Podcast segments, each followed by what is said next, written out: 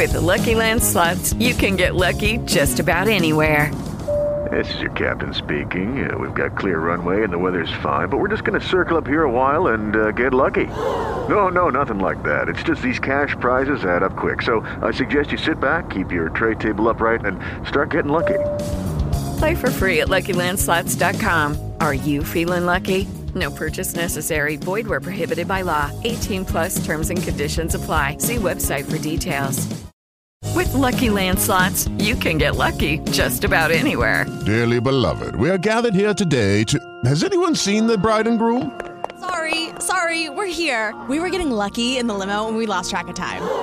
No, Lucky Land Casino, with cash prizes that add up quicker than a guest registry.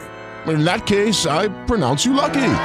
Play for free at LuckyLandSlots.com. Daily bonuses are waiting. No purchase necessary. Void where prohibited by law. 18 plus. Terms and conditions apply. See website for details. Sempre su questa nuova terminologia, questa neolingua orwelliana, il messaggio di Fabio Cabassa, che salutiamo, ovviamente uno degli amici di Radio Taxi. Peggio di Movida c'è solo falso nueve. Mamma No, mia. termine che anch'io ho sempre odiato fin da... Ma perché? Perché falso nuove? Perché? Cioè io non lo capirò mai. Perché Io lo capisco quasi più di Movida comunque. eh. Sì, sì, sì. Eh, che Movida va proprio a dare un significato negativo, un connotato negativo a qualcosa che in realtà era nato come positivo, comunque eh, appunto con, con un'inflessione positiva.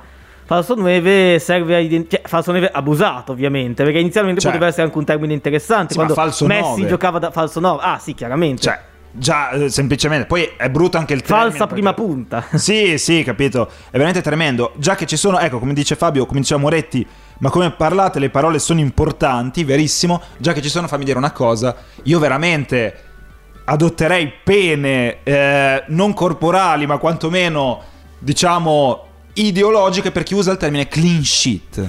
Clean sheet. È tremendo.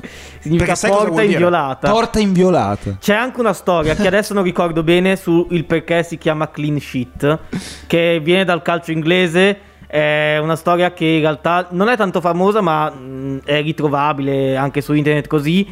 Che appunto narra la storia di un portiere che dietro di sé aveva tipo un telo bianco, rimase bianco una volta, quindi significa che non Guarda. prese gol. La storia è anche interessante, chiaramente traslata e abusata. Esatto. Ma poi perché? Cioè, ma non. Veramente è una cosa che non comprendo. Questa terminologia. Cioè, ragazzi, a differenza del basket, che comunque ha una terminologia inglese È molto da ah, sempre. anche lì sì eh, am- inglese americana anche lì abusata molte volte Ma non lo metto però in dubbio. Non lo metto in dubbio.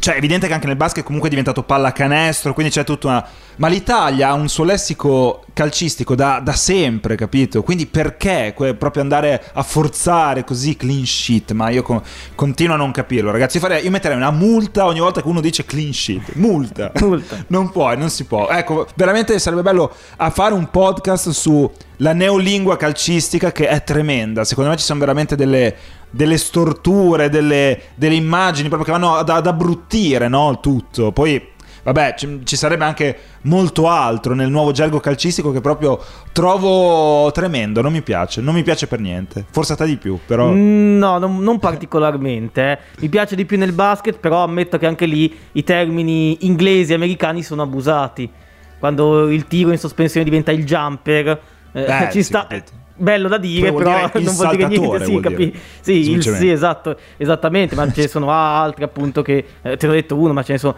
tantissimi altri il pick and roll cioè in realtà sono degli schemi Sì. che proprio nascono in inglese e non hanno una vera e propria traduzione. Poi sì in realtà ce l'hanno gioco tra playmaker e pivot pivot centro vedi che eh, uso un altro termine francese per identificarlo playmaker anche quello il regista sarebbe non so il creatore di gioco il playmaker Certo. Però anche lì eh, vedi che nel basket i termini sono eh, mutuati quasi completamente dalla lingua straniera. Ma certo, perché poi, cioè, lo sappiamo anche l'inglese è la lingua commerciale per eccellenza, no? Cioè quella che usi per, eh, non so come dire, per, eh, diciamo, sintetizzare anche le transazioni, cioè per sintetizzare, è la lingua del mercato praticamente. E quindi va comunque da brutto, cioè, capito? Non è una lingua fatta per, per pensare, per quello è il tedesco, la lingua della filosofia, per dire. Però, cioè, rimanendo all'inglese, è proprio mm, una lingua povera, cioè, capito il senso? Ecco, l'unica parola che mi piace molto, che non so neanche quale sia la sua derivazione, è assist.